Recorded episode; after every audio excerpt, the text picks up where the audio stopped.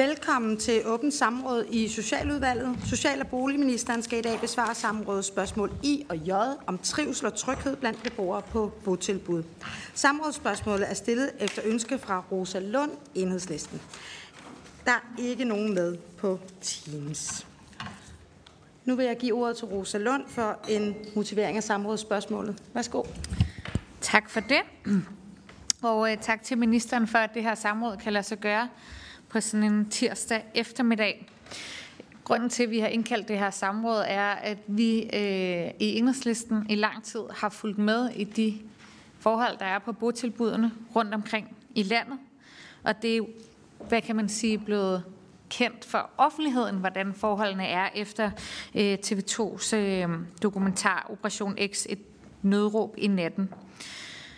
Derefter har foreningen Lev jo også lavet 190 vidnesbyrd, som er blevet indsamlet i ugerne omkring den her udsendelse et nødråb i natten, som jeg ved, ministeren har set, for jeg har set ministeren kommentere på udsendelsen. Og derfor har vi indkaldt det her samråd, fordi vi gerne vil høre, hvad ministerens holdning er til hver af de konkrete forslag til forbedringer af bedre beskyttelse af beboere i botilbud, som foreningen Lev har sendt til ministeren og siden offentliggjort.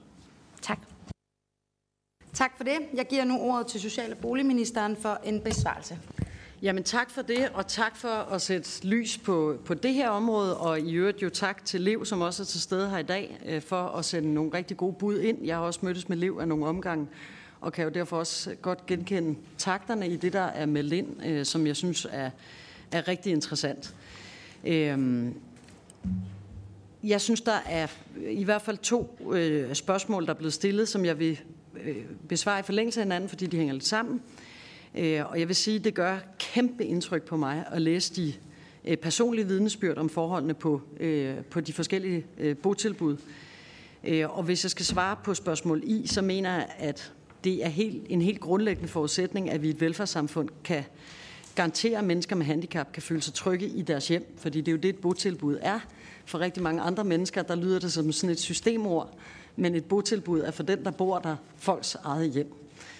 Øh, og jeg synes jo, at vi på mange måder i Danmark har et godt velfærdssamfund, hvor, øh, og jo i øvrigt også har rigtig mange gode botilbud, hvor at de mennesker, der arbejder der hver eneste dag, gør en kæmpe forskel for mennesker. Og man skal ikke være i tvivl om, at man kan ændre øh, liv og livsbaner, øh, hvis man har øh, gode øh, botilbud og, og gode tilbud på det sociale område i det hele taget. Øh, så det synes jeg er vigtigt at få sagt først, at der er rigtig mange, der går på arbejde, gør det rigtig godt, og der er rigtig mange botilbud, der fungerer. Så er der to lag i den næste diskussion, nemlig øh, den del, der handler om brødende kar, øh, som er, hvad kan man sige, øh, det er forkert at sige toppen af isbjerget, men som er den del, hvor det er rigtig gralt. Øh, og så er der en eller anden gråzone imellem det, der fungerer godt, og de brødne kar, hvor at jeg mener, at vi skal tage nogle strukturelle drøftelser med hinanden, og er i gang med noget af det, ret meget af det faktisk, øh, fordi at de brødne kar på det her område også spejler nogle forhold, der er til stede andre steder, og de andre steder kan det så være i mindre omfang eller en lidt anden variant, men jeg synes ikke, det er nok at sige, at det er nogle brødne kar, det findes alle steder, og det er helt isoleret fra noget, vi ser alle andre steder. Sådan er det ikke, og derfor bliver vi nødt til både at tale om en håndtering af de brødne kar, og så bliver vi nødt til at tale om det, at forholdene på landets botilbud også har nogle mere generelle problemer, øh, som spejler sig over i de, i, i de brødne kar. Så vil jeg sige, at det berører mig dybt, når en forælder til en ung mand på et botilbud fortæller, at en pædagog grådkvalt ringede og fortalte, at hun ikke kunne stå inden for, at deres søn på botilbud Øh, Øh, eller han var på botilbud, fordi han havde det så dårligt, og at der ikke var bemanding til at skabe de rammer, øh, som kunne gøre ham tryg. Og at pædagogen kort tid efter stoppede, øh, selvom at hun ellers lod til at være en fantastisk pædagog. Eller når en anden forælder fortæller, at hendes søn med udviklingshæmning ikke får nok at drikke, fordi så tisser han for meget. Eller når jeg læser i vidnesbyrdene, så hæfter jeg mig også ved, at det handler om manglende kompetencer, der handler om for mange ufaglærte medarbejdere. Det er jo ikke fordi ufaglærte, der arbejder på det her område, ikke kan gøre en kæmpe forskel. Men hvis balancen mellem det faglærte og det ufaglærte skrider, så betyder det, at man ikke får et stærkt nok fagligt miljø. Øh, og derfor skal man ikke som enkelt ufaglært medarbejder opfatte det som en skal ud, men simpelthen en konstatering af, at ligesom man på skoleområdet helst skal have flest uddannede lærere, øh, og det ikke må skride for meget, så gælder det selvfølgelig også her, at vi skal passe på, at, at, at, at vi har fagligt tunge nok miljøer. Og det er sådan i dag, at, at rigtig mange ansatte i de sociale botilbud ikke har nogen pædagogfaglig uddannelse eller anden relevant baggrund. Øh, og det er en prioritering for regeringen at ændre på det, øh, og derfor er jeg glad for, at vi har sat penge af både med SSA-aftalen i forhold til at styrke uddannelsesniveauet blandt medarbejdere på det specialiserede socialområde. Øh, de penge, der blev sat af der, øh, skal anvendes til efteruddannelse af ufaglærte medarbejdere med lang praksiserfaring på de enkelte tilbud. Og det er både offentlige, private og selvejende. Og så satte vi igen øh, penge af med øh, forrige SSA-aftale, hvor der blev sat 60,7 af fra 25 til 26 til opfølging og implementering af specialplan på det specialiserede handicapområde. Og den skal målrettes initiativer, der understøtter implementering af specialplanen, som jo ikke er på plads endnu, men det er det, der ligesom er hensigten med, den, øh, øh, med de penge, der er sat af der. Og så afsat et flertal i Finansudvalget, øh, 63 millioner kroner kort før jul øh, til professionshøjskolerne til kompetenceudvikling af medarbejdere på de sociale tilbud. Så bare for at sige, at på pengefronten har vi egentlig flyttet ret meget hen over de sidste par år, men der er efter min mening og efter regeringens mening behov for både mere grundlæggende og veje ændringer på handicapområdet. Øh, og derfor så har jeg indkaldt områdets parter øh, til at deltage i det samarbejdsforum, der hedder Sammen om Handicap øh, man har ikke tidligere haft et, et fast, hvad kan man sige, samarbejdsforum for parterne. Øh, og jeg tror, at løsningerne skal findes i fællesskab, og jeg tror, at rigtig mange af løsningerne fletter sig ind i hinanden, netop også i beskrivelsen af det her med, at der er nogle brødne kar. Jo, jeg vel, men det spejler sig nogle problemer, der er mere generelle end som så. Og derfor så tror jeg også, at vi skal flette løsningerne sammen, sådan så at vi øh, får kigget hele vejen rundt øh, i området. Øh, og i Sammen om Handicap, der har vi blandt andet med afsæt i Operation X drøftet udfordringerne med en usund kultur og forrådelse og de brødne kar. Altså det vil sige den specifikke problemstilling omkring de brødne kar. Og parterne er meget optaget af problemstillingen og har bidraget med nogle rigtig gode overvejelser om nye tiltag, altså kommet med rigtig mange øh, også forslag ind i det forløb. Øh, og lige nu der drøfter vi en lang række emner, som både handler om det specifikke med de brødne kar, men altså også den mere generelle problematik. Øh, og det, der selvfølgelig er hele trækket i sammen om handicap, det er, at det ikke er den enkelte organisation, der sidder og laver deres ønsker- og kravsliste, men at nogle af dem, der har forskellige positioner i det, det vil sige medarbejderside for eksempel, i forhold til Øh, de borgere, der har handicap, og de kommuner, der står med administrationen, at de bliver enige med hinanden om nogle løsninger, og bliver enige om, hvad der er, der er problemerne. Så bliver jeg spurgt til i spørgsmål J, øh, og hvad min holdning er til de, øh, til de forslag, som Lev er kommet med i forhold til, hvordan øh, vi bedre kan beskytte øh, beboere af botilbud. Og som jeg sagde indledningsvis, så har jeg selvfølgelig læst forslagene og vil tage dem med mig, også når vi, når vi drøfter området, blandt andet i regi af Sammen om Handicap. Der er blandt andet blevet stillet forslag, som går på socialtilsynet og det personrettede tilsyn, som, øh, som jo i dag er de to tilsyn, øh, der eksisterer side om side, øh, og hvor socialtilsynet godkender og fører driftsorienteret tilsyn med tilbudene. Og der indgår der blandt andet en vurdering af, at personalet har de rette kompetencer og ressourcer til at levere de ydelser til den eller de målgrupper, og det antal borgere, de nogle gange er godkendt til Øh, hvor det personrettede tilsyn har fokus på, at borgerne i tilbudene reelt også får den indsats, de har behov for. Så det er ligesom to forskellige vinkler på de tilsyn. Øh, der er der kommet øh, nogle gode forslag, både fra Lev, men også fra andre parter, og jeg tror, at vi skal kigge dybt ind i, i tilsynsområdet. Jeg synes, der har været en tendens til henover alle de år, jeg har fulgt socialområdet, at hver gang der var et problem, så er der nogen, der bare har sagt, at vi må styrke tilsynene. Og så har man så styrket tilsynene, og det kan jo være fint nok. Øh, problemet er bare, hvis det grundlæggende regelsæt ikke er tungt nok, altså så svarer det jo lidt til at styrke politiindsatsen. Man har bare lige glemt at gøre det ulovligt at stjæle. Og det vil sige, så er det jo lidt svært for politiet at gøre noget ved situationen, eftersom der ikke er lovhjem til at gribe ind over for tyveriet. Altså så bare for at sige, jeg har nogle gange tænkt, ja, så kom du der levende igennem den tv-avis, når en af mine forgængere har sagt lige præcis det. Eller når en ordfører stod og sagt det samme. Jeg, jeg tror simpelthen fundamentalt ikke på det, uden at man samtidig har fået fat om det fundamentale regelsæt. Og derfor så vil det jo være mit bud, og har været det i overvis, at vi får fat om det fundamentale regelsæt, at vi får lavet nogle strukturelle forandringer, at vi sørger for, at vi får det gjort forbudt at stjæle, so to speak. Øh, og så øh, mener jeg, at vi i forhold til tilsynet, og jo også skal bide mærke i, at det nærmest hver eneste gang på det her område er sådan, at det er gode, dygtige journalister, der får gravet tingene frem, og ikke tilsynet. Og det vil sige, det kan da godt være, at tilsynet fungerer godt i sin dialogbaserede tilgang, der hvor at det ikke er brødende kar. Jeg kan bare konstatere, at de brødende kar for det meste bliver afsløret af dygtige journalister og ikke af tilsynet. Selvom det egentlig var det, der nogle gange har simpelthen tænkt, kan vide, om vi bare skulle fyre nogle penge efter journalisterne, fordi de kan åbenlyst fange de brødende kar bedre end tilsynet. Det mener jeg selvfølgelig ikke, men bare for at sætte lidt på spidsen, at når man har siddet på det her område længe nok, så, øh, så, så kan man ikke lade være med at undre sig over, at det ikke er muligt for tilsynet at øh, grave de ting frem. Øhm. Nå, så bare for at sige, jeg er slet ikke i tvivl om, at vi skal ind og kigge på tilsyn. Jeg oplever i øvrigt, at det der så også sker, nu var jeg ude på, øh, på et af de steder, et af botilbudene for borgere med hjerneskade, og hvor at medarbejderne kunne fortælle om, hvor mange timer de bruger på at sidde og svare på ting omkring det, som tilsynet har været på besøg, og hvor man tænker, altså undskyld mig, jeg tænker, at det ville være rigtig fremkommeligt, hvis medarbejderne i stedet for brugt deres tid på beboerne, og det synes medarbejderne også selv. Og det vil sige, vi har sådan en eller anden papirmølle kørende, som aldrig fanger, ikke aldrig, men som i for lille grad fanger de steder, hvor problemerne er store. Øh, og, og så til gengæld får belastet en masse medarbejdere med noget arbejde, hvor de kunne bruge deres tid mere relevant. Nå, så bliver der stillet øh, forslag om, at der skal øh, stilles entydige krav til andelen af uddannede medarbejdere på botilbud og til en stærk faglig ledelse.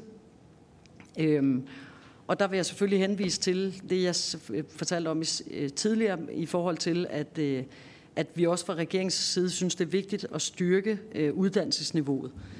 Øh, og jeg vil gerne, før jeg sådan melder for entydigt på det, der handler om, hvad skal der så stilles af krav eller mål, eller hvor vi hen med det, der vil jeg gerne lade tingene gå sin gang i sammen om handicap, fordi området er ekstremt forskelligartet. Der er meget langt fra eksempelvis sikrede øh, pladser på anbringelsessteder, som har en karakter og en gruppe borgere, og så til nogle andre tilbud, som et botilbud for epilepsipatienter. Så bare for at sige, øh, hvad der sådan bliver de konkrete løsninger på det, vil jeg gerne vente med, til vi, til vi er kommet lidt længere sammen om handicap. Øhm, ja, så øh, mener jeg, at der er blevet øh, altså retten til ledsagelse ledsagelse sådan set allerede er entydigt sikret med paragraf 89 i barnets lov for børn og unge mellem 12 og 18 og paragraf 85 og 97 for voksne. Øh, så det forhold, at nogle borgere ikke får den ledsagelse, de har krav på, er jo selvfølgelig kritisabelt. Øh, men jeg tror som sagt, at Øh, der ligger noget i at sikre en, en stærk fælles faglighed på tilbudene, øh, og så ligger der helt sikkert også et spor, som handler om øh, den måde, vi bruger ressourcerne på på området. Altså fordi det pres, der også er på området, handler jo blandt andet om, uden at der er nogen som helst borger, der får noget ud af det, så stiger priserne på botilbudsområdet. Altså, og der er jo et eller andet helt galt med prissætningen, når det er sådan, at vi på den ene side kan se, at forholdene faktisk ikke bliver bedre på botilbudene. Omvendt kan vi se, at prisen stiger.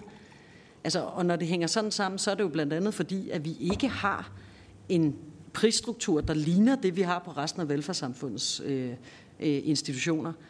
Øh, og derfor så kan det lade sig gøre, at prisen stiger, uden at der også kommer kvalitet ud af det. Øh, og det vil sige, at der er altså et stykke vej igen, før der kommer en forudsigelighed, både for borgerne i form af kvaliteten, og også en forudsigelighed på økonomien.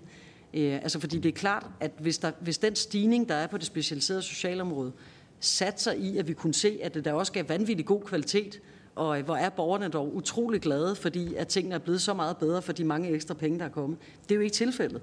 Og det vil sige, at på botilbudsområdet, der kan vi jo simpelthen bare se, at priserne drøner i vejret, og borgerne får ikke noget som helst mere ud af det, end de har gjort tidligere. Og derfor tror jeg også, der er noget inde i maven på diskussionen af det her med for eksempel ledsagelse, og får man de ting, man har ret til på merudgiftsydelser og på ledsagelse på alle mulige andre ting. Der tror jeg simpelthen også, der ligger, at når ikke man har fået fat om de der grundlæggende ting, altså priserne bare kan stikke af på den måde, uden at der er nogen borgere, der får noget ud af det, og det der man lægger et pres på de ydelser, som borgerne egentlig har ret til, jamen så skal vi jo ind og fatte om de strukturer, og derfor skal vi ind og kigge på den måde, vi har gjort det på på andre dele af velfærdssamfundet. Må ikke også, at vi skulle gøre noget af det samme her. Øh, ja, nu blev det en lidt lang indledning, men, øh, men, men jeg synes, der er gode forslag, både det, der er blevet lagt ind i dag øh, og i, i al almindelighed, og jeg håber, at vi kan komme øh, et godt stykke vej øh, med de ting, der foregår i sammen om handicap. Tak for ordet. Tak til Social- og Boligministeren. Jeg skal lige oplyse om, at Charlotte Brumann Mølbæk fra SF er lukket på Teams, og jeg giver nu Rosa Lund mulighed for at stille et par spørgsmål. Tak for det. Øh, jeg har en del øh, spørgsmål, som ministeren også selv sagde, det var en lang indledning. Vi har også stillet nogle lange spørgsmål, så på den måde, der hænger det hele sammen. Men nu tænker jeg bare, at vi lige tager dem øh, et af gangen. Øh, jeg vil gerne starte med at spørge ministeren, hvis vi tager alt det væk, der handler om penge, og mere uddannelse, så er noget af det, som Foreningen Lev jo også har foreslået, som vi i enhedslisten synes er en rigtig god idé, som jeg gerne vil høre, hvad ministeren tænker om, det er, at Ankestyrelsen skal have handlepligt på voksenområdet, præcis som man også kender det øh, fra handlepligten på børneområdet med anbragte børn. Altså burde der ikke også være en handlepligt her øh, for, øh, for Ankestyrelsen? Hvad mener regeringen om det? Tak. Ministeren? Jamen det vil jeg gerne have lov til at kigge rigtigt på, eller det er vi i gang med at kigge på i, i sammen om handicap, fordi at de her forslag er jo nye øh, sammenpakket, men er jo ikke nye i den forstand, at vi aldrig har hørt dem før. Øh, jeg har sådan et forbehold over for det, så når jeg tøver lidt, i stedet for bare at sige, det er dog verdens bedste idé, så er det jo fordi, det lugter af det samme som det her med at stille sig op og sige, vi skal bare mere tilsyn. Altså fordi, det er jo igen, der er vi over i de der politiredskaber, hvor at hvis ikke vi har givet fundamentet for, at når man så kom, altså når vi ikke har defineret, hvad for en uddannelse skal der til, eller hvad er det for nogle forløb, man kan forvente, hvad er det så, de egentlig skal støtte ret på? Altså, så jeg, jeg, jeg, altså, jeg, jeg kan jo se sådan noget der for mig, hvis vi taler på skoleområdet, hvor det er utrolig klart, hvad der er meningen, der skal ske på en skole. Og det vil sige, hvis der ikke er blevet undervist i dansk de sidste fire år, så er det jo ret tydeligt for enhver, at de nok ikke helt har levet op til lovgivningen. Vi har bare lige glemt på socialområdet at definere, hvad det egentlig er, der skal ske. Med det resultat, ja, der kan man jo så i overført betydning ikke have undervist i dansk i overvis, fordi der er ikke nogen, der har defineret, at det er det, der skal foregå. Og derfor vil der heller ikke være nogen, der kunne komme ind på stedet og sige, gør ikke det, I skal, fordi vi har glemt at definere, hvad det er, de skal. Og derfor så, så forslaget omkring det med ankestyrelsen, jeg vil ikke afvise det blankt, jeg vil bare sige, når jeg tøver, så er det fordi, at jeg synes, man, man, man forsøger at få fat om det samme, som når man siger, at tilsynet skal forbedres. Ja, altså det skal de regler, de har at stå på, efter min mening. Og det har jo været en diskussion, vi har haft i mange, mange, mange, mange år herinde. Og, øh, jeg, altså, og nu har dem, der har haft en anden opfattelse, øh, jo så gjort det andet i rigtig mange år. Og jeg, jeg, jeg siger bare, jeg synes ikke, at vi er et utrolig meget bedre sted hen, efter at vi har fyret penge efter, øh, efter det, jeg kalder politiredskaberne. Jeg synes ikke, det har bragt os et sted hen, hvor vi kan være tilfredse med det, der er forholdene. Jeg, synes ikke, jeg kan ikke se, at det har skabt de der markante forbedringer. Så jeg vil ikke afvise det fuldstændig. Jeg vil bare sige, at det vil være det, man bliver mødt af, når vi diskuterer det sammen om handicap, så vil det være de her argumenter, jeg i hvert fald fremfører øh, der. Tak, og så øh, Rosa Lund. Tak for det. Men det får jo så bare mig til at tænke, hvad er så det fundamentale, som ministeren gerne vil ændre? Fordi det, det siger ministeren også i sin indledning, at vi skal ind og have fat om det fundamentale. Og jeg tror egentlig, at alle, der arbejder med det her område, kan genkende, at det her område er sådan en form for kastebold. Altså, regeringen siger, at det er øh, kommunernes ansvar. Kommunerne siger, at de har fået for lidt øh, penge fra regeringen til at leve op til området. Ministeren siger, at det ikke handler om penge. Det handler om, at vi skal lave nogle fundamentale ændringer. Så vil jeg gerne vide, hvad er det for nogle fundamentale ændringer, og hvornår skal de laves? For det er jo ikke sådan, at Folketingets partier er blevet inviteret ind i det her øh, samarbejde, eller planlægning, eller hvad vi skal kalde det, øh, initiativ, partnerskab sammen om handicap. Så vi sidder jo her, Folketingets partier, udenfor.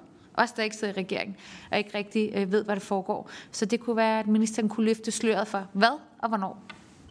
Tak, ministeren. Jamen tak for det. Øhm, jeg, jeg, altså for mig er der ikke noget kastebold i det. Jeg, jeg synes, at pilen peger fuldstændig entydigt på Christiansborg. Altså det er jo ikke kommunerne, der har bedt om, siger jeg bare lige. Altså der, hvor der er aller, aller flest sager i Ankestyrelsen, og hvor der er flest tilbagevisning, det er for eksempel på merudgiftydelse. Det er jo ved Gud i himlen ikke kommunerne, der har lavet de regler. Øh, det er os. Jeg var selv med til at lave dem. Altså så bare for at sige, det er jo os, der har fundet på, at man ned til mindste krone skal redegøre for, eller sandsynliggøre, at man har de udgifter, man har. Og så har gjort det fuldstændig uigennemskueligt på 60.000 forskellige varenumre, øh, som kan falde inden for området. Øh, og hvor man så skal måles op imod, hvordan vil et menneske i en ikke handicappet situation have af udgifter. Og det vil sige, så skal de sidde og sammenligne priser på huer og andre ting. Det er helt væk fra vinduet. Det er jo ikke regler, kommunerne har lavet. Vi har bedt dem om at administrere nogle regler, som jeg simpelthen ikke mener, man kan administrere. Vi har ikke gjort det i ond mening. Altså, da vi sad og lavede de regler, der synes vi selv, de var utrolig kløgtige. Da de så ramte virkeligheden, så var de det så ikke. Og som sagt var jeg selv med til at lave dem, så jeg peger ikke på nogen og siger, I var vej dumme. Vi gjorde det ikke på en måde, der har gjort det nemt at administrere, og det må vi simpelthen bare lave om på. Så bare for at sige, jeg synes, det problem, man står med, altså eksempelvis også på botilbudene, i forhold til, at, at økonomien nu er stukket fuldstændigt af, uden at det er kommet borgere til gavn. Altså igen, hvis det kom borgerne til gavn, så er det en helt anden diskussion. Altså, det kommer bare ikke borgerne til gavn. Det er jo ikke kommunerne, der kan fastsætte takstmodeller, eller det vi har på uddannelsesområdet. Altså taxametersystemet på skoleområdet, det er fastsat af Christiansborg. Altså taksystemet på sundhedsområdet, det er fastsat på Christiansborg. Reglerne for, øh, for øh, betaling på daginstitutioner, de er fastsat på Christiansborg. Altså bare for at sige, jeg synes simpelthen, at, at det er ansvarsforflygtigelse af værste skuffe, hvis folk på Christiansborg siger, at det er kommunernes skyld. Det her er ikke kommunernes skyld. Det er os, der ikke har sat os ned og lavet det systematiserede arbejde, der skal til, at et område både kvalitetsmæssigt og for borgernes hverdag og for i øvrigt kommunernes økonomi bliver forudsigeligt og til at planlægge i forhold til. Det er vores opgave. Og det er det, jeg synes er opgaven for Sammen om Handicap, det er at få hånd om de der fundamentale strukturer. Og det vil sige, det er jo også det, vi har bedt om, der så kommer bud ind på. Øh, og jeg kan godt forstå for dem, der ikke er regeringspartier, derfor ikke sidder med i det, at man er meget nysgerrig på, hvad der foregår derinde. Øh, og øh, lige nu har vi jo et rum, som er, også har en eller anden grad af fortrolighed. Men altså man kan sige, de forskellige organisationer, der sidder der, øh, har jo været offentlige omkring de ting, de ønsker at lave om. Og det vil sige, at det arbejde, der går ud på, er jo at få enderne til at mødes og forsøge at se, hvis, hvis I mener det her over, og nogle andre mener det her over, er der så en eller anden fællesmængde, hvor vi kan få flyttet tingene fremad. Øh, og jeg synes, det er rigtig god gænge, forstået på den måde, at øh, altså, når der bliver bedt om tidshorisont, så er sådan noget er altid lidt farligt at, øh, at, sætte, at sætte dato på, men altså, vi har været i gang et halvt års tid, Øh, og det er nogle parter, der er rigtig meget på hjerte. Altså det vil sige, har, altså det er jo ting, hvor enkeltdele er blevet belyst hen over rigtig mange år. Altså så heldigvis er der jo meget, hvor vi slet, slet ikke skal starte fra nul. Øh, og derfor så vil jeg sige, at, at mit, mit håb er der, at, at vi ikke er meget langt fra. Og så i forhold til, hvad jeg selv tænker om, om det der med, hvad er det så for nogle strukturelle forandringer? Altså for simpelthen lyst til at sige ro, renlighed og regelmæssighed, øh, forstået på den måde, at det, jeg synes er så frygteligt ved det her område, det er på en og samme tid, lad os tage de der mereudgiftsydelser igen, så kan vi have en situation, hvor borgeren oplever at skulle slås fra tue til tue, og så er det bare forfra igen året efter. Og det vil sige fornemmelsen af, at man aldrig rigtig ved, hvad man har ret til, selvom man egentlig synes, det står relativt klart i lovgivningen. Det gør det så overhovedet ikke, vil jeg sige. Altså lovgivningen er godt nok noget tvetydigt. Men borgerne har en oplevelse af, at man skal slås fra tue til tue. Det tager utrolig lang tid for afgørelser. Herefter skal man eventuelt anke dem. Rigtig meget af det bliver tilbagevist. Altså, så det er sådan en never-ending story set med, med borgerbriller. Kommunerne siger, der var en kommune, jeg var på besøg hos her for nylig, der siger, at de ville mene, at de brugte i omegnen af 50-50 på at udbetale penge på merudgiftsydelsen til borgerne, og så på at administrere ordningen. Jamen, det er jo helt galt. Og de regler har vi lavet herinde. Ikke? Så bare for at sige, hverken borger eller system, altså igen tilbage til det der med, hvis alle pengene på merudgiftsområdet, altså inklusiv det, vi bruger på at administrere, der blev udbetalt til borgerne, så var det jo en helt anden diskussion. Det gør de bare ikke. Og det vil sige, at der er så meget, der ikke foregår på en ordentlig måde. Og der vil jeg jo gerne, at det vi gør i sammen om handicap, det er, at vi tager område for område. Altså magtanvendelsesregler, merudgiftsregler, botilbud, øh, medarbejderforhold, øh, uddannelsesniveau, øh, kapacitetsoverblik, øh, øh, tilgængelighed for de sagsbehandlere, der sidder og skal visitere borgere, at de faktisk ved, hvad for nogle områder, der kan hvad, eller hvad for nogle botilbud, der kan hvad, og så videre, så videre, så videre. Og jeg synes faktisk, at vi skal gøre selv den tjeneste den her gang, øh, at vi prøver at give det en tur hele vejen rundt. Fordi ellers er det min oplevelse på handicapområdet, og så bliver der ændret en regel. Det ene år, så går der tre år, så bliver der ændret en regel igen. Men det der med samlet at se, hvordan tingene påvirker hinanden, gør, at jeg, altså det, det, det, det mener jeg i hvert fald har givet en masse øjenåbner i det, i, i det samarbejde, vi har i, i, i Sammen om Handicap. Tak, og jeg giver nu de øvrige udvalgsmedlemmer mulighed for at stille spørgsmål, og vi tager to spørgsmål, og så besvarelsen. Vi starter med Katrine Daggaard fra Liberal Alliance. Øhm, jeg kunne godt tænke mig at, at, høre ministeren lidt mere ind til øh, det her, du sagde i forhold til prisen stiger, og, øh, og borgeren får ikke mere ud af det. Øhm, det synes, altså det eneste gode, der er i det, er jo, at øh, det lyder til, at øh, Socialdemokratiet i hvert fald er med på øh, en linje, der hedder, at det er ikke penge, der mangler. Nødvendigvis, det kan det måske godt være, men højst sandsynligt er det det ikke. Altså at smide flere penge i, i det, giver ikke nødvendigvis bedre hjælp. Så jeg er meget interesseret i at kigge på, hvad bruger vi pengene på? Hvordan bruger vi dem bedst muligt? Øhm, og det kunne jeg godt tænke mig at, at høre ministeren, når nu du ikke mener, det er kommunerne, der laver noget forkert, men vi samtidig kan se, at de har utrolig svært ved deres økonomistyring.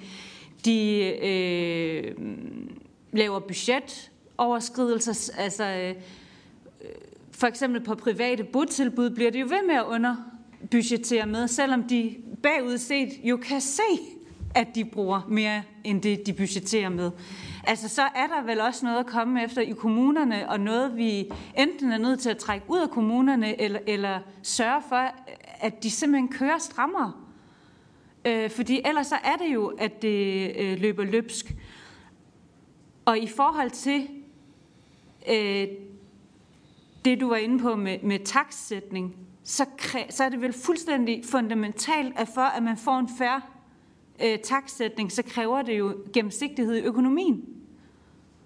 Og der, altså der, jeg har jo forsøgt at spørge ministeriet til, øh, til alle mulige økonomiske spørgsmål, og I kan jo simpelthen ikke komme med et svar på stort set noget som helst.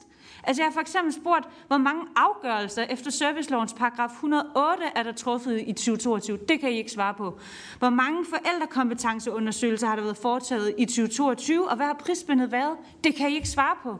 Altså det er jo forbløffende lidt, når det gælder økonomien, der kan svares på. Så hvordan vil ministeren sikre, at, at vi øh, altså simpelthen får noget, noget data og noget fakta, vi kan basere fremtidens øh, specialiserede socialområde på. Tak, og så Rosa Lund fra Enhedslisten. Ja, tak. Altså, det er jo vores klare opfattelse i Enhedslisten, at de midler, som ministeren henviser til, er jo midler, som blev sat af på sidste finanslov som blev lavet sammen med hvem? Enhedslisten. Altså den tidligere regering, som ministeren også var en del af på et andet område. Der var man, sat man nogle penge af, som man så efterfølgende i den nye regering besluttede, at det skulle partierne bag den aftale ikke være med til at fordele de penge. Det er vi selvfølgelig ærgerlige over i sig selv. Men derfor har jeg lidt svært ved at forstå, hvorfor det så tager så lang tid at få lavet de her ændringer. Altså, fordi vi var jo faktisk ret langt med at lave en ny plan for det her område med den tidligere socialminister øh, under den tidligere regering. Og der må jo ligge nogle ting der. Det gør der i hvert fald efter vores opfattelse i enhedslisten, som man kan bruge. Og derfor vil jeg bare gerne spørge til igen, hvornår? Fordi jeg kan jo godt høre, at ministeren siger, at ministeren er bange for at sætte en dato på, og det kan jeg på en måde også godt forstå, fordi så går der en uge længere end den dato, og så har jeg indkaldt ministeren i et nyt samråd. Men, men kan ministeren alligevel ikke sige noget om tidsperspektivet for det her? For det første. For det andet, og kan ministeren ikke sige, om partierne kommer til at blive inddraget eller ej? Altså, det er da lidt, også lidt, jeg forstår godt, at vi har en flertalsregering, men det er da lidt mærkeligt, at man ikke hører Folketingets partier i det her. Øhm, jeg har alt øh, respekt for, at man gerne vil lave partnerskaber. Jeg synes, det er rigtig klogt at høre de mennesker, som arbejder med området til hverdag. Men ministeren må da også godt kunne se, at det er lidt mærkeligt for os partier, der sidder her i Folketinget, som bare hører, at der foregår alle mulige forhandlinger, som vi så ikke er en del af. Fordi vi har jo det fælles mål, at vi alle sammen gerne vil løse problemerne øh, på netop handicapområdet. Tak. Og ministeren? Tak for det. Øh, altså, Katrine Daggaard, jeg, jeg synes jo, at du rammer hovedet fuldstændigt på sømmet. Altså, jeg vil sige, jeg hører jo også, altså både den ene og den anden del af de forskellige handicaporganisationer og andre sige det meget tydeligt, at det, der er brug for, er strukturelle forandringer. Altså, fordi jeg tror sådan set, alle, der er i deres hverdag eller på anden måde stifter bekendtskab med det her område, oplever jo, hvor tudetosset det er organiseret. Altså, det vil sige, i forhold til de, nogle af de andre velfærdsområder, hvor man også indimellem kan støde på noget, der er tudetosset, jeg vil, så på det her område, der er det jo himmelråbende. Altså bare det der altså eksempel, en mand med slerose, der så skal genvisiteres hver andet øjeblik. Altså, han holder jo ikke lige op med at have slerose i morgen. Det er jo det, der er hele problemet. Altså, så hvorfor i alverden skal man som system bruge penge på det? Altså på at genvisitere. Det er ydmygende for den, det handler om. Det skaber en kæmpe grundlæggende usikkerhed. Der er ingen, der vinder noget på det, fordi sklerosen er jo ikke gået over. Så man har så bare konstateret, at han stadigvæk har sklerose. Det er jo helt væk fra vinduet. Og det støder man på rigtig meget, når man har med handicapområdet at gøre. Altså noget, hvor man simpelthen tager sig til hovedet og tænker, åh, min Gud, hvor, hvor er det et rigt samfund, som kan bruge dyre, dyre kroner på at skulle visitere, genvisitere, genvisitere, gen, hele den der mølle der. Øh, og derfor er jeg enig i det billede, at på det her område, ja, der skal vi jo simpelthen bruge pengene rigtigt for filan. Altså, så hvis, hvis, hvis det, som, som der blev taget fat om, var et andet af vores velfærdsområder, så er det min oplevelse, at man har lidt bedre styr på processerne, end man har på det her område. Og derfor så, så vil jeg sige, at ja, der skal strukturelle forandringer til, og det er faktisk det, der er det primære. Så i forhold til det her med gennemsigtighed og spørgsmål, vi ikke kan svare på, det er nemlig fuldstændig præcist, at et af de store problemer på det her område, kæmpe problemer på det her område, det er, at vi ved helt ufatteligt lidt. Altså, hvor hvis man har siddet på skoleområdet mange år, hvor jeg har siddet endnu flere år, end jeg har siddet på det her område, så er man jo helt tilbage fra internettet blevet opfundet, hvis man var tilpas nørdet en gang i midten af 90'erne, og det begyndte at blive mere udbredt kunne sidde og, og fedt rundt i tal for, øh, hvad var eksamensresultaterne i Sønder Omme Lille Skole i øh, 1800 Hvidekål. Altså fordi alt er databelagt på skoleområdet. Hvor på det her område, ja, der ved vi ikke rigtig noget. Måske virker det, måske virker det ikke. Og det kan vi jo simpelthen ikke være bekendt. Og det gælder jo så også, altså jeg synes jo, det er værst for borgerne, fordi det betyder jo også, at vi ikke har lavet de faglige beskrivelser. Så selvom vi ved, at socialpolitik kan forandre liv, så vælger vi så som politisk system ikke at belyse, men hvordan? Og hvordan kan man så bruge det, man så ved, til at nogle andre også kan få forandret og forbedret deres liv? Og, derfor, og så er det klart, at det afspejler sig jo så opad på den måde, at der er vildt mange spørgsmål, hvor at I som folketingsmedlemmer stiller dem til ministeriet, og vi bare må sige, det kan jeg ikke svare på. Det har vi ikke data på, det ved vi ikke noget om. Det er dybt utilfredsstillende. Og derfor skal noget af det, vi ser ind i, jo selvfølgelig være, at når vi gerne vil fortætte fagligheden, så handler det også om at få ordentlig viden om, og løbende at belyse, ikke bare én gang, men, men at man kontinuerligt gør det. Og det er jo ikke for folketingsmedlemmers blå øjens skyld. Det er jo simpelthen, og det tror jeg sådan set også ordføreren mener, det er jo for, at dem, der arbejder i felten, kan blive altså kan få de redskaber, man har, hvis man enten er skole- eller sygeplejerske, eller andre steder i vores velfærdssamfund, hvor at det er logik for perlehøns, at de her ting er belyst. Så ja, der er rigtig meget, vi ikke kan svare på. Så har vi jo fået undersøgt nogle af tingene, blandt andet det på botilbud, og derfor jeg udtaler mig på den måde, at der, der har vi jo i hvert fald fået undersøgt det så langt, at vi kan se, at der er simpelthen ikke sammenhæng imellem den, den øh, stigning, der er sket i priserne, og så at borgerne også skulle have fået noget ud af det. Og det, er jo, og det er jo blandt andet derfor, data kan være rigtig godt, fordi tilbage til det her med, at hvis det bare var et spørgsmål om at sende en, sende en check, og så ville kvaliteten blive bedre, så ville vores arbejde virkelig være nemt. På det her område, der er det ikke så let. Og det vil sige, den store ekstra check, der er blevet givet til det her område i løbet af de senere år, har ikke kommet borgerne til gavn. Borgerne har ikke opdaget, oplevet, altså det tror jeg, hver eneste menneske, der har et handicap, kan skrive under på. Det er jo ikke sådan, at man lige pludselig har en situation, hvor at borgere med handicap i Danmark har fået helt fantastiske forhold. Alle medarbejderne er uddannet, der er dobbelt så mange personaler som ellers, og så videre, så videre. Det er jo ikke det, der er situationen. Og derfor kan man faktisk ikke mærke, at der er kommet de ekstra penge. Og så i forhold til det her med, om Folketingets partier skal inddrages. Ja, selvfølgelig skal Folketingets partier på et tidspunkt det.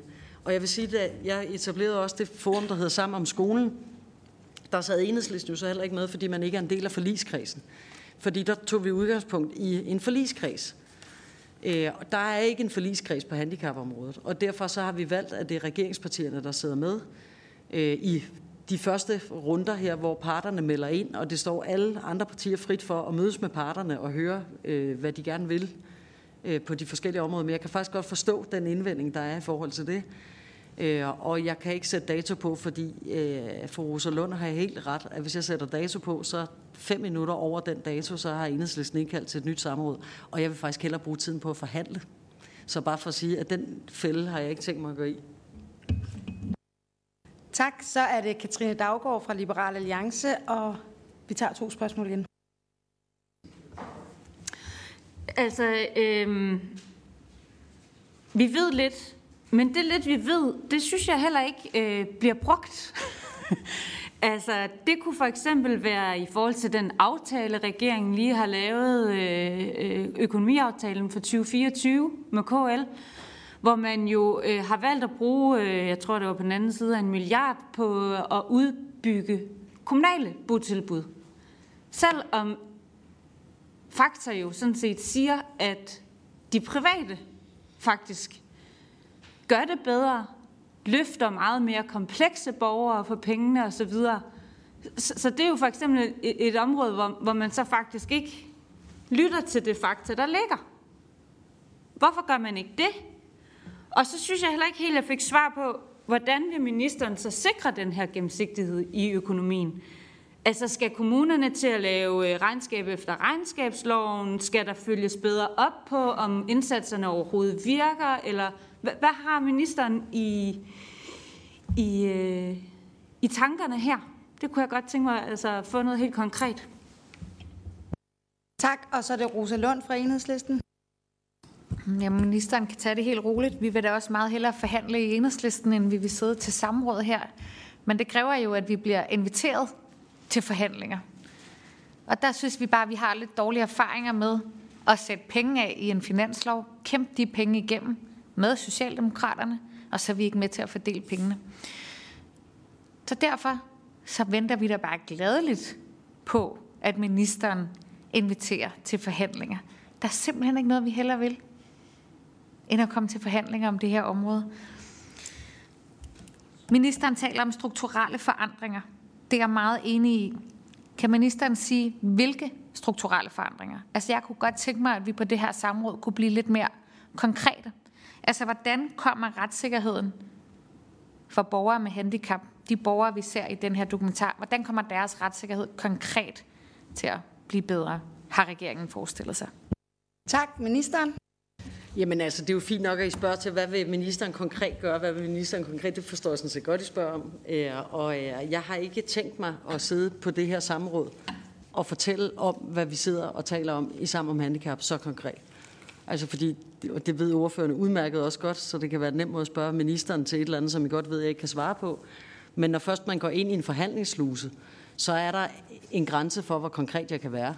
Og det vil sige, øh, jeg synes jo, det er ret oplagt, at for eksempel på merudgiftsydelse, der giver det jo sig selv, at vi skal have en situation, hvor man skal hoppe fra tue til tue. Og så ved jeg i næste runde, hvis I, hvordan vil du så konkret lave det op? Øh, det vil jeg så kunne fortælle jer, når vi er færdige med det arbejde, vi laver der, og så øh, kommer vi til at forhandle et folketingsparti imellem. Øh, så i forhold til det med gennemsigtighed, og i forhold til det med de private aktører, øh, altså jeg har jo den opfattelse, at der skal være en blanding af private og offentlige aktører. Det har vi også fra regeringens side. Øhm, øh, og jeg er i øvrigt enig i, at rigtig mange private aktører gør det rigtig godt. Øh, det er i øvrigt heller ikke de private aktører, der alene driver priserne i vejret, uden at der afspejler sig over i, at borgerne får noget ud af det. Det synes jeg er en rigtig vigtig del at have med. Fordi jeg tror, de gang, der er nogle gange nogen, der har spurgt mig, jamen er det så kun de private, der ligger og creamer? Altså, fordi når borgerne ikke kan mærke, at priserne er steget, så må det jo være, fordi der er nogen, der får nogle penge, hvor de ikke også lader det spejle sig over i, at borgerne får noget af det. Det er ikke kun de private. Der er ikke noget, der tyder på, at det kun skulle være de private. Det er også, når kommunerne ligger og sælger pladser til hinanden. Øh, og, det, altså, og det er jo fordi, at, at mange gange vil det være sådan, bare lige for dem, der sidder og hører med, at en kommune ikke selv stiller alle de pladser til rådighed på noget, der er meget specialiseret. Så køber din plads på et specialiseret tilbud i en anden kommune. Og den prisfastsættelse, den er nogle gange virkelig spændende. Og der har jeg jo hørt nogle af de små kommuner berette om, at den pris, de kan forhandle hjem, er meget højere end den pris, som en stor kommune kan forhandle hjem, simpelthen fordi den store kommune har nogle helt andre muskler at lægge ind i sådan et forhandlingsforløb.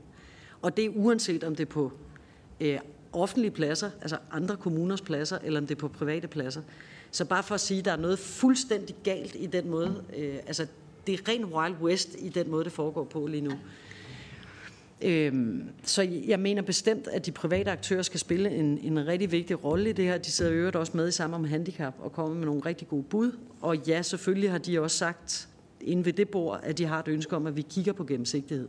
Så når jeg ikke bliver mere konkret, så er der samme grund, som det jeg lige sagde til, til fru Rosa Lund, at øh, hvordan de ting lander, ja, det er jo det, vi sidder og drøfter derinde. Øh, så det stiger der jo på et tidspunkt hvid røg op omkring, øh, hvor vi kommer hen med det. Øh, men bare for at sige, at det er jo, jeg, jeg har en oplevelse af, at det efterhånden er et meget tillidsfuldt rum, vi har der. Så på et eller andet tidspunkt, så kan vi jo præsentere noget derfra. Rosa... Katrine, undskyld, Katrine Daggaard. Jamen, jeg synes altid, det er øh, lidt sådan forenklet og altid sige, at det, så er det fordi, der er nogen, der skummer fløden. Fordi det kan vel også være fordi, at vi er alt for ringe til at hjælpe tidligt nok. Altså at den tidlige indsats slår fejl, at borgere i alt for høj grad skal kæmpe imod systemet for at få en tilstrækkelig hjælp, eller i det mindste få det, de faktisk er berettiget til at få af hjælp. Hermed så ender vi jo op med langt dårligere brugere eller borgere, som har meget mere komplekse diagnoser, og mange endda mange flere end en. Og det gør det jo dyrere.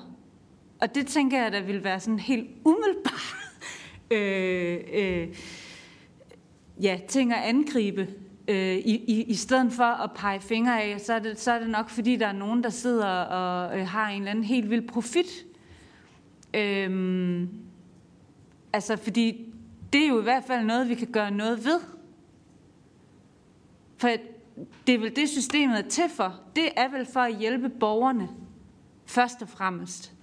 Øh, og at vi bliver bedre til at hjælpe dem tidligere, end vi gør i dag. Så vi ikke ender med de her meget dyre, komplekse borgere, som jo også tit ryger ind og ud af psyk. Altså, det, det er jo virkelig, virkelig dyrt at fejle så, så meget, som vi gør. Rosa? Tak. Jeg vil prøve at spørge på en anden måde så. Kan det være, at vi kan komme lidt længere? Det arbejde, som den tidligere socialminister og ministeriet var i gang med på en ny specialeplan, er det arbejde en del af det arbejde, der foregår nu i de her såkaldte forhandlinger, som vi ikke ved noget om, og som har varet i over et halvt år? Det er det første spørgsmål. Det andet spørgsmål er, om ministeren kan svare på, det er jo også en af de ting, som Foreningen Liv har fremhævet, om man vil skærpe det personrettede tilsyn. Ministeren? Altså til det der med, om det arbejde, der blev lavet dengang, er med inden, altså som noget af det, der bliver drøftet, og svaret klart ja. Øh, om det bliver i præcis den form, når vi er færdige, det tror jeg ikke. Altså fordi må ikke, at parterne på hver sin måde har hver deres ting, de gerne ville have haft anderledes. Det vil jeg da tro. Sådan hører jeg dem. Øh, men selvfølgelig arbejder vi videre på det. Øh, og så i forhold til det her med det personrettede tilsyn. Øh, vi skal gøre noget ved tilsynsområdet. Om vi ender der, altså jævnført de ting, jeg har sagt tidligere om, om tilsyn. Øh, altså hvad det bliver en for, for, for en forandring, det, det vil jeg helst ikke komme øh, dybere ind på nu. Så vil jeg sige til Katrine Daggaard, altså jeg synes, at begge dele eksisterer. Jeg kan fuldstændig genkende det billede, der bliver, øh, der, der bliver tegnet øh, fra din side. Altså i forhold til det her med, at der er nogle borgere, altså det er jo noget af det, kommunerne i den grad også beskriver, at fordi de ikke kan finde de pladser, der passer til den borger, de står med, så i desperation over ikke at kunne finde frem til de pladser, så placerer de borgeren et eller andet sted, der ikke rigtig er meningsfuldt, hverken for borgeren eller det sted, vedkommende kommer ind på. Så går det selvfølgelig galt, det kunne alle have sagt på forhånd, og det gør det så også. Og så kan det være, at vedkommende kommer videre på et andet sted. Nu har borgeren det så dårligere, som heller ikke kan håndtere borgeren, og så ender man i nogle tilfælde, det er særligt på anbringelsesområdet, men også andre steder, i det, som man så kalder sommerhusprojekter. Altså helt ufatteligt mange medarbejdere om en borger, der er placeret i et sommerhus et eller andet sted langt væk fra omverdenen, som er ekstremt dyrt. Hvor at alle i den ligning jo havde haft meget bedre af, at man havde kunnet få fat i den plads, hvor man faktisk kunne finde ud af at håndtere den type af problemstillinger, som den borger har day one. Jeg kan fuldstændig genkende det billede, og det er helt åbenlyst en del af det, vi skal ind og kigge på. Det er jo, hvordan er det, man som sagsbehandler med det samme kan se, at det her sted er specialiseret i at tage sig af borgere, der har en kombination af udviklingshæmning, autisme og af at være udadreagerende, for eksempel. Bare for at komme med et enkelt eksempel. Hvor er det vi bedst, altså hvor giver vi den bedst tænkelige ramme socialpædagogisk rundt om, om, om den borger, øh, sådan så at det ikke bliver den der, hvor man så ender i de der som ingen jo kan være tjent med, hvor at borgeren ender helt uden for fællesskaberne og i en ramme, som, som kunne have været helt anderledes. Øh, det andet eksisterer bare også. Altså for nylig har jeg hørt en, der har siddet et antal bestyrelser på botilbud, fortælle om, hvordan prissætningen foregik. Som sagde, ja, yeah, altså de kiggede lidt rundt for at se, hvad nogle nogenlunde sammenlignelige botilbud kostede, og så lagde de 1000 kroner oveni, fordi det skulle ikke lyde som om, de var dårligere end de andre. Og så var det det, der var prisen. Det er jo spændende så at høre, hvordan dem, de sammenlignede sig med, havde fastsat deres pris. Ikke? Fordi hvis det er det, alle gør, så bliver det da en virkelig spændende spiral, vi er ude i der. Så bare for at sige, det er jo et fuldstændig, altså i forhold til resten af vores velfærdssamfund, så er det jo en fuldstændig anderledes måde at prissætte på, end vi gør for eksempel på skoleområdet, eller på sundhedsområdet, eller noget andet, hvor at der jo ligger faglige beskrivelser, alt muligt andet til grund for både den, der prissætter, men også for, for øh, omverdens mulighed for at kunne tjekke efter, om de priser er rimelige. Det kan man jo simpelthen ikke i dag. Og så i forhold til det med gennemsigtighed, der kan man sige, noget af det, der giver gennemsigtighed øh, for øh, for eksempel friskoler i forhold til folkeskoler, og det er jo blandt andet, at vi har kobling, så har vi simpelthen lavet, bygget hele systemet op om koblingsprocent og alt muligt andet. Så kan det være, at vi ideologisk ligger og slås om, skal koblingsprocenten så være 72 eller 76 eller 82, eller hvad skal den være? Men altså, der er der jo en eller anden enighed om, hvordan er det, vi finder ud af, hvad der er, der er det rigtige, den private aktør skal have. Det findes heller ikke på det her område. Altså bare for at sige, det kan jo godt være, at Liberale Alliance og Socialdemokratiet ikke altid er helt enige om, altså så i den her sammenhæng, der kan det da godt være, at jeg som socialdemokrat ikke synes, det er vanvittigt hensigtsmæssigt, at man kan tage profit ud. Det kan man jo for eksempel ikke på friskolerne. Så det kunne jeg da godt i en snæver vending, hvis vi kun var socialdemokrater, der ledede landet, finde på at afskaffe. Der er vi jo så ikke. Og Annie Mathisen fra Venstre sidder og griner, fordi det kan man jo godt regne ud, nok ikke lige bliver til virkelighed, den her regeringskonstellation. Men selv i den situation, at vi ikke laver om på det, så synes jeg jo ikke, det er rimeligt, at der ikke er gennemsigtighed. Altså, der skal der være en eller anden form for ordentlighed, så man ikke bare kan sige, hvad tager de omkringliggende, og så lægger vi 1000 kroner. Hvad fanden er det for noget? Altså, så jeg synes, der mangler sådan noget gammeldags ordentlighed i det, og det synes jeg også, der gør i forhold til gennemsigtighed. Så bare for at sige, selvom vi kan have de der dybe ideologiske alt muligt, så er det jo noget rod, altså, at, der, at man ikke kan se, hvad ting koster og hvorfor. Moderaterne smilte også. Nå, Rosa... Det kunne jeg heldigvis ikke se. Rosa Lund. Jeg synes, det her med profit på botilbud er nærmest kræver et samråd i sig selv, ud fra det, ministeren siger der. Det burde ikke komme bag på nogen, men jeg havde faktisk noteret, at jeg ville spørge ministeren om det. Fordi øhm, hvis et af problemerne er, at man bruger pengene forkert, så kunne man jo lade være med at give penge til nogen, som gerne vil tjene penge på borgere med handicap for deres egen profits skyld. Altså det er, det er den klammeste form for kapitalisme. Det må jeg bare sige. Ministeren. Det er da utrolig godt, at ministeren på den måde på de socialistiske principper kan inspirere enhedslisten. Selv tak. Katrine Daggaard. Ja, altså jeg må lige rette ministeren igen. Fordi ministeren får det jo til at lyde, som om man bare kan sidde og lave fuldstændig fiktive priser. Øh, hvilket man i hvert fald måske til dels så kan kommunalt, fordi der er jo ikke styr på, hvad noget som helst koster.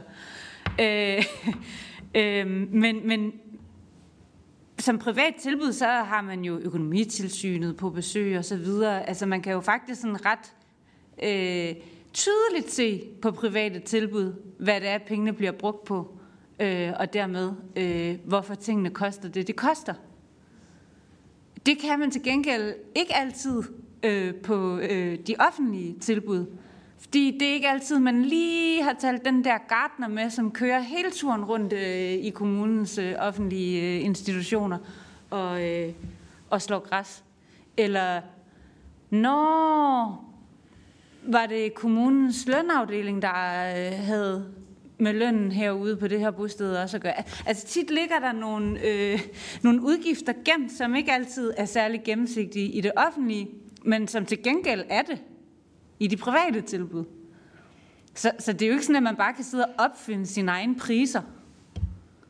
Eller, eller, for det, og, og, og hvis ministeren mener, det er sådan, så kunne jeg godt tænke mig at høre, om vi ikke bare skal sløjfe økonomitilsynene. altså, så er der jo ingen grund til at, at spille penge på det, hvis det ikke virker. Ministeren? Jamen, det er da egentlig interessant, det bliver foreslået. Altså, fordi det er, jo præ- nej, men det er jo præcis det, der er min pointe, at hvis man ikke har gjort det forbudt at stjæle, så er det jo lidt tosset bare at sende politiet efter. Og det er det, vi gør. Ja, jeg mener ikke, der foregår alt muligt, der er ulovligt. Så er det jo lidt svært for økonomitilsynet at slå ned på det. Vi har bare lige glemt at definere, at en, der er kant med i fransk filologi på det her område, jo faktisk er ufaglært. Så hvad er prisen for en akademisk medarbejder på et botilbud? Spørgsmålstegn. Hvad er prisen for en akademisk medarbejder på et botilbud? Fordi jeg kan jo bare se, at botilbud eller et krisecenter for den sags skyld, der kan det ene krisecenter have 95 procent relevant uddannet personale. Det er ikke fransk og filologi, der i den sammenhæng er relevant. Relevant uddannet personale. Og et andet krisecenter kan have 5-10 procent uddannet personale. Prisen på de to ting er præcis det samme. Er der nogen af dem, der gør noget ulovligt? Nej, det er der ikke fordi vi har, vi har glemt at gøre det forbudt at stjæle. Og det er jo det, der er hele pointen i, at man kan godt sige alt muligt. Vi skal have mere tilsyn, vi skal have, Ankestyrelsen skal kunne alt muligt, socialtilsyn og økonomisk tilsyn. Jo, jo, men hvad vil I have, at de gode mennesker skal gå ud og gøre, hvis ikke vi har defineret, at et menneske, der er kant med i fransk filologi, er faktisk ufaglært, skal have ufaglært løn, hvis de arbejder på et botilbud eller et krigscenter. Og derfor så vil jeg bare vende tilbage til, at hvis ikke det grundlæggende er på plads, ligesom det er på sundhedsområdet og på skoleområdet, nemlig at man definerer, hvem er det, der arbejder med hvad og hvorfor, ja, så, så kan de gode tilsyn jo ikke gøre andet end at gå ud og konstatere, at det her det er lige så fluffy, som det, man har fra lovgiver side har lagt op til. Og så kan de gå igen og sige, øh, tusind tak for i dag, hej hej. Altså det er det, jeg synes er hele misæren. Og så, ja, det er også min oplevelse, at der er et problem omkring at det selvfølgelig er mere uigennemskueligt, hvad angår de kommunale tilbud. Altså bare for at sige, ja, jeg synes, der er et problem med gennemsigtighed. Det, det synes jeg egentlig, jeg sagde øh, ret tydeligt, at jeg mener, der er et problem med. Jeg synes, der skal være ordentlige forhold på den del. Og jeg synes både, der er problemer med prissættelsen, men jeg synes også, der er problemer med gennemsigtigheden. Så når jeg siger det der med, at man bare fastsætter priserne, som vinden blæser, så er det altså ikke, fordi jeg mener, at man gør noget ulovligt. Jeg mener simpelthen bare, at vi har glemt at lave nogle regler, der tager højde for, at der faktisk også kan være noget kvalitet på området. Så er det Rosa Lund fra Enhedslisten. Tak. Jeg skal nok gøre det kort, som formanden prøvede at signalere. Rigsrevisionen kom jo med en øh, ret alvorlig kritik, må man sige, i 2022 af det her område. Siden 2022 er der ikke rigtig sket noget, selvom at Rigsrevisionen er kommet med den her alvorlige kritik. Og jeg har forstået, at jeg ikke kan få ministeren til at sætte et tidspunkt på, for hvornår der sker noget. Men kan ministeren så ikke forholde sig til, om det er et problem eller ej, at der kommer så skarp kritik fra Rigsrevisionen, og der stadigvæk ikke er sket noget? Det er vel et problem. Et kort spørgsmål fra Katrine Daggaard. Jamen, jeg synes jo, det er helt fantastisk, at ministeren nærmest sidder og øh, fortæller LA-politik i dag. Det tror jeg første gang, jeg har hørt det, fordi vi går også ind for, at man skal måle på nogle øh, gode få øh, indikatorer, i stedet for at øh, ja, lave hele det her byråkratiske helvede, som vi jo har pt. Jeg kunne bare godt tænke mig også lige at få øh, de teambaserede indsatstyper øh, benævnt her også, når vi snakker økonomi. Fordi øh, dem har vi jo overhovedet ikke noget samlet overblik over. De indgår for eksempel øh, jo ikke i, øh, øh, øh hvad hedder det, hvad hedder den nu, jeres portal der? Tilbudsportalen. Øh, og paradoxalt nok, så skal de heller ikke godkendes. Øh, har ministeren øh, nogle overvejelser omkring at kigge lidt nærmere på alle de her teambaserede indsatstyper og leverandører? Ministeren? Nu får jeg jo det sidste ord, så jeg går ud fra, den del, der var LA-politik, som jeg har siddet heroppe og sagt, det var den der del med at afskaffe profit. Nå, det var det alligevel ikke. Nå, det var alligevel ikke det. Okay, vi var alligevel ikke helt øh, på samme øh, ideologiske front. Okay, okay, så er jeg mere rolig. Altså, jeg er jo ikke enig i den beskrivelse, at der ikke er sket noget Øh, de sidste to år. Altså så bare for at sige, at det er jo rigtigt, at der er ikke kommet en handicapreform endnu, fordi den sidder vi og er i gang med sammen om handicap. Men altså et af de steder, hvor der er allerstørste udfordringer, øh, det er jo i forhold til for eksempel udredning, øh, hvis man eksempelvis har autisme eller ADHD eller lignende. Og det er jo et af de steder, hvor regeringen har jo også sat meget store beløb af, og 10 for psykiatrien er efter min mening noget af det allervigtigste også i forhold til handicapområdet. Øhm, jeg tror, nogle af de allerstørste frustrationer ligger i forhold til den del. Og så har, som jeg indledte med at sige, har vi også sat penge af til uddannelse. Betyder det, at jeg synes, vi er i mål? Nej, så vil jeg jo ikke sidde og bruge så mange kræfter på at have samarbejdet sammen om handicapkørende, hvor at der skal komme øh, et udspil til, hvordan vi, vi kommer videre. Men, men jeg synes, beskrivelsen af, at der ikke skulle være sket noget, mener jeg simpelthen, er, øh, det er sådan en politikeragtig måde at tale om det på, for at være helt ærlig. Øhm, ja, det tror jeg var øh, svarene på det sidste. Tak. Så vil jeg give øh, ordet til Rosa Lund, som er for, eller forslagsstiller. Øh, samrådets spørger for en øh, afsluttende bemærkning. Ja, tak for det. Der er bare roligt, der kommer også nogle forslag, så øh, vi skal nok nå til, at øh, det er enhedslisten, der er forslagsstiller. Men tak til ministeren for at komme i samrådet i dag. Jeg synes, vi kom lidt af vejen, nemlig at ansvaret for det her område ligger på Christiansborg. Pilen peger på os, i forhold til at skabe forbedringer på handicap, handicapområdet. Det er jeg rigtig glad for, at vi er enige om. Og så har jeg bare den sidste bemærkning med, som er, at der jo findes rigtig meget viden i forvejen på det her område. Så håber jeg ikke, at man bare skrotter alt det, vi ved i forvejen, som kan bruges, som organisationerne efterspørger, som borgerne efterspørger, som de pårørende efterspørger, at man øh, skrotter det, fordi nu har man nedsat et, øh, et nyt smart udvalg, som skal finde på noget ny viden eller nogle nye besparelser. Det er i hvert fald en bekymring, vi har. Så jeg håber bare, at øh, man vil bruge den viden, der ligger i forvejen, fordi det er jo ikke kun Wild Wild West derude. Der er trods alt også steder, der fungerer. Tak. Til Social- og Boligministeren for besvarelsen af samrådsspørgsmålet. Tak til spørgerne, udvalgets medlemmer, jer, der har mødt op, og jer, der har set med. Samrådet er slut.